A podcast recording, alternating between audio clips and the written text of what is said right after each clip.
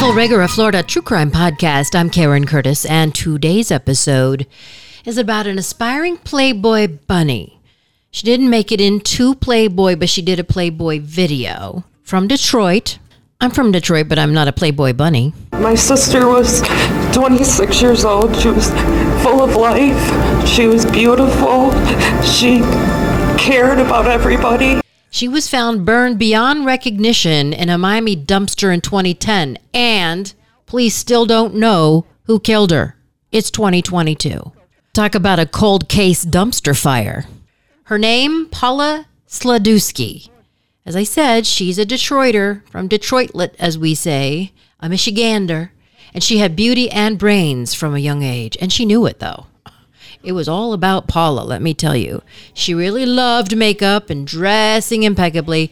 Here's her mom recalling Paula. She just loved looking good. That was, you know, no hair out of place. Here's Paula's older sister. By 14 years, she says Paula got into her purse when she was just a toddler and got creative with her makeup. She had gotten into my purse, into my makeup, and just had it all over, drew all over her face. She just loved being the center of attraction. It was just all about her. Well, like me and Madonna, by the way, I went to high school with Madonna at Adams High School and then I transferred to Rochester High.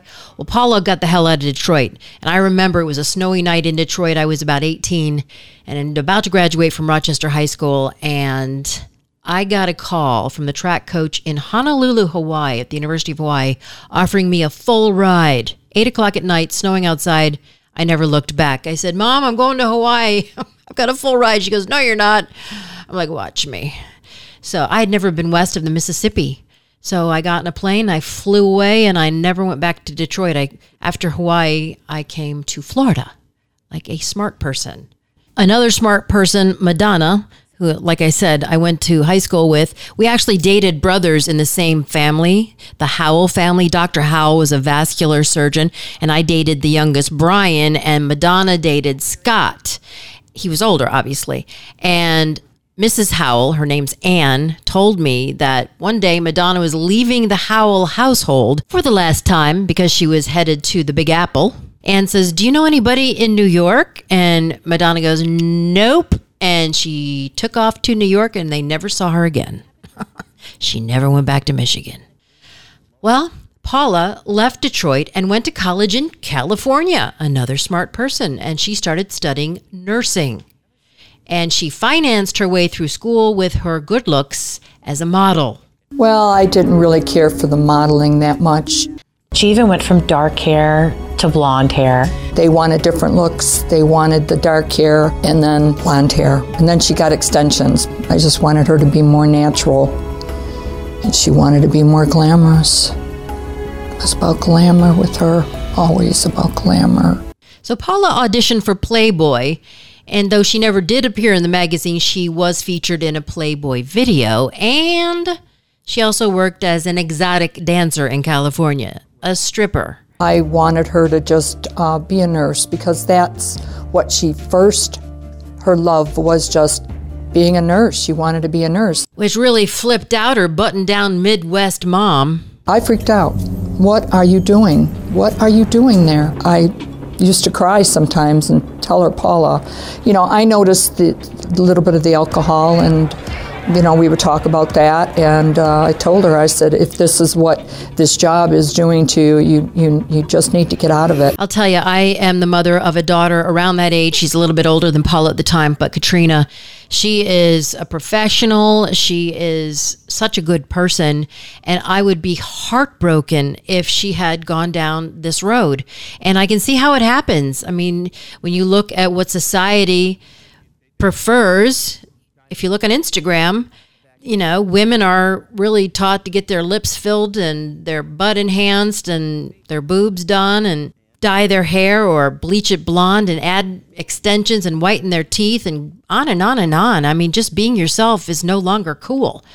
But this beautiful blue eyed blonde was making lots of money exploiting her enhanced good looks and stripped down assets. She loved the expensive things in life, okay? She just loved buying the, the, the, the best of everything her clothes, her makeup, her extensions. That was Paula. We argued about it a lot. We really did. Well, a good buy on some tickets to a New Year's Eve Lady Gaga concert brought Sladewski and her boyfriend Kevin Klym to Miami Beach. For some reason, she just wanted to see this concert. She says, Don't worry, I'll be home in time for your birthday. I have something special planned for your birthday. They're both from Michigan and they celebrated 2010 by dancing to Mother Monster at the Fontainebleau, which I did a podcast about the owner of the Fontainebleau being murdered. You'll have to listen to that. it's crazy stuff.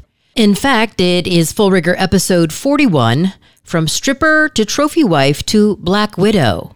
Have I piqued your interest? So, this episode stripper spent the rest of the weekend clubbing. Then they went to Club Space in the early hours of January 3rd, 2010. It was a Sunday.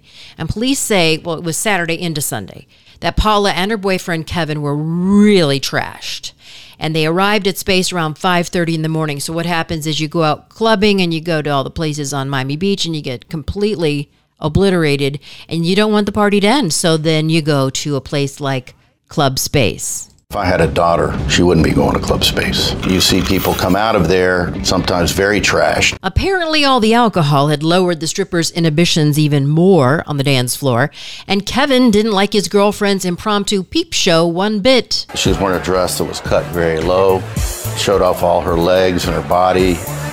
She started lifting up her dress. She wasn't wearing any underwear and was creating quite a scene. People were all over her. She was dancing with them. Guys were up at the bar, getting very close to her. Kevin didn't like what he saw. He wanted to get her out of there because it was time to go, and he grabbed her by the arm and said, Let's go, babe, time to go. Paula resisted. She was having a time of her life. It looked as if they were fighting. I don't think they got into any blows or anything like that. He was just grabbing her. Come on, we got to go. Yeah, well, that got him kicked out. So he leaves Club Space and he has Paula's phone. Now, just think about that. She is smashed. She is alone in the warehouse district of Miami. I mean, you get rolling around the bowels of Miami. Even I get lost, and I was a traffic reporter down there for 12 years. I mean, she has no idea, no phone. She doesn't know anybody down there. Apparently, this wasn't the first time that she, you know, started showing off on the dance floor and something like this happened. So he got in a cab and he left. And what happens next is anybody's guess. Less than a half an hour after Kevin was thrown out, there is grainy camera footage showing Paula leaving the club at about 7:20 a.m. Now, there are some reports that she left with an unknown man.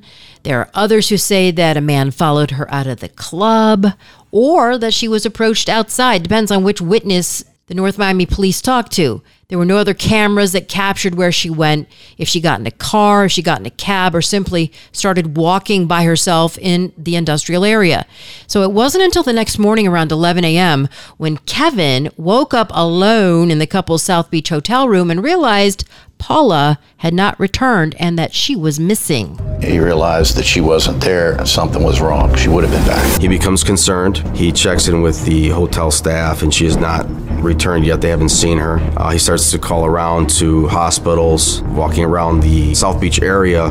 He didn't have a car with her picture on his cell phone. Have you seen her walking around? Maybe she was lost. She didn't know where she was. Well, Kevin calls police and a private investigator, but no one can find Paula until Kevin calls the medical examiner's office, and sure enough, a body had been found 12 miles north of Club Space, burned beyond recognition in a dumpster. 13 hours after Paula had disappeared. This man, Christopher Michael, came upon the out of control dumpster fire and called the fire department. Here's what he told Crime Watch Daily. The flames were at least to the light right there.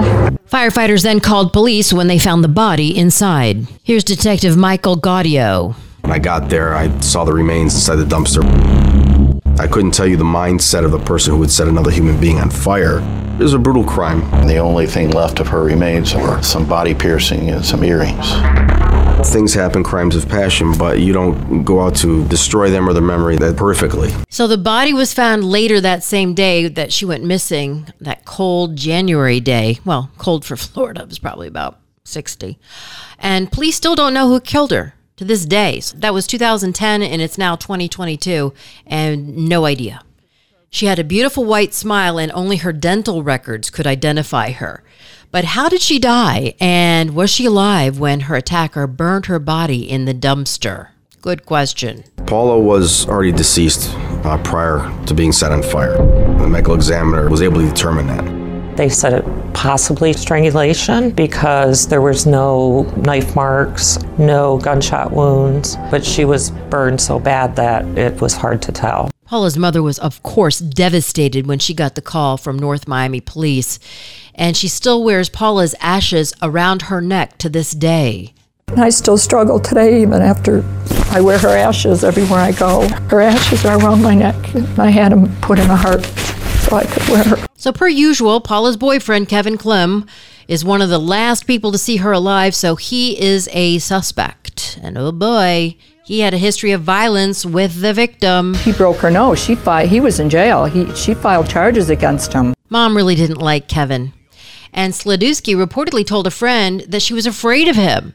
And her stepfather told media outlets that she and Clem had a horrible relationship. Police ultimately did clear him, and when they released a sketch of a possible suspect, Clem went on the Today Show to say the sketch looked like a bouncer from the club. But Space issued a statement at the time saying the person seen following Sladewski on video wasn't an employee at the club. The club's owner said three employees saw the man walk up to Sladewski on the street in front of the club, talk to her, and then walked away with her. I have the sketch at my Full Rigor podcast Instagram post so you can see a picture of this suspect. Police questioned her boyfriend, club employees, witnesses, and the person who reported the fire everyone was cleared. So, Detective Gaudio says since Kevin had her cell phone, they couldn't track her by triangulating her cell phone signal. And there were no cameras to show where she went beyond the club exit. She was from out of town, had no local connections, and no one knew where she went and what she did between the time she left the club and the time her body was found. There's like an eight hour window. And anybody with information is asked to call Miami Dade Crime Stoppers at 305 471 8477 or or the North Miami Police Department at 305 891 0924. I mean, a lot of time has passed. Maybe there's somebody who is not afraid anymore to come forward and tell police what they saw that night. You know, just put yourself in the family's shoes. If you had a family member who'd been taken in a horrendous way, wouldn't you want to help and try to find who did it? Now's the time to come forward. Speaking of which, I want to tell you about a little story that just happened this week. It's an unbelievable story, and I doubt this will ever be solved either. Speaking of someone coming forward, hopefully, a West Palm Beach woman, she was 24, just like Paula, She's dead after authorities say she fell out of a moving car onto Interstate 95 on I 95 in Boca Raton. And according to the Florida Highway Patrol, she was a passenger inside a dark colored sedan and it was traveling northbound about 11:30 p.m. just north of Yamato Road. So it's late at night, it's dark. This woman falls out of the car. Apparently, several other cars hit her. Multiple vehicles hit her. The car, which was an unknown make and model, kept going, didn't stop. And it's unclear why this woman fell out of the vehicle. Investigators don't know if she was pushed out, if she fell out, if she jumped out. So the woman, whose name has not been released, was pronounced dead at the scene. And according to Lieutenant Yanko Reyes of the FHP, investigators don't know the make, model, or license plate of this vehicle, only that it was a dark sedan. So not much to go on there. So someone has to come forward and explain what happened to this poor woman. Can you imagine driving on I 95 and all of a sudden you run over a woman? That's got to be traumatizing not only for the woman who died, but also for those drivers who hit her. I mean, you'll never get over that. Well, one side note for all of you who have been contacting me about how can I get your book, The Accuser it is going to be back on Amazon and Barnes and Noble in the next week or so. So I'll let you know when it actually hits. But uh, my publisher, Newman Springs, had to publish a whole new bunch of books because it sold out. And it will be back in print in the next week or so. So I'll let you know when The Accuser, the true story of the Big Dan's gang rape victim, is available for purchase. On that note, that wraps up this episode of Full Rigor. Thank you so much for listening. And don't forget to subscribe and download and give me five stars if you really liked it. And I'll be back again next week with another thriller. Till next time, thanks for listening.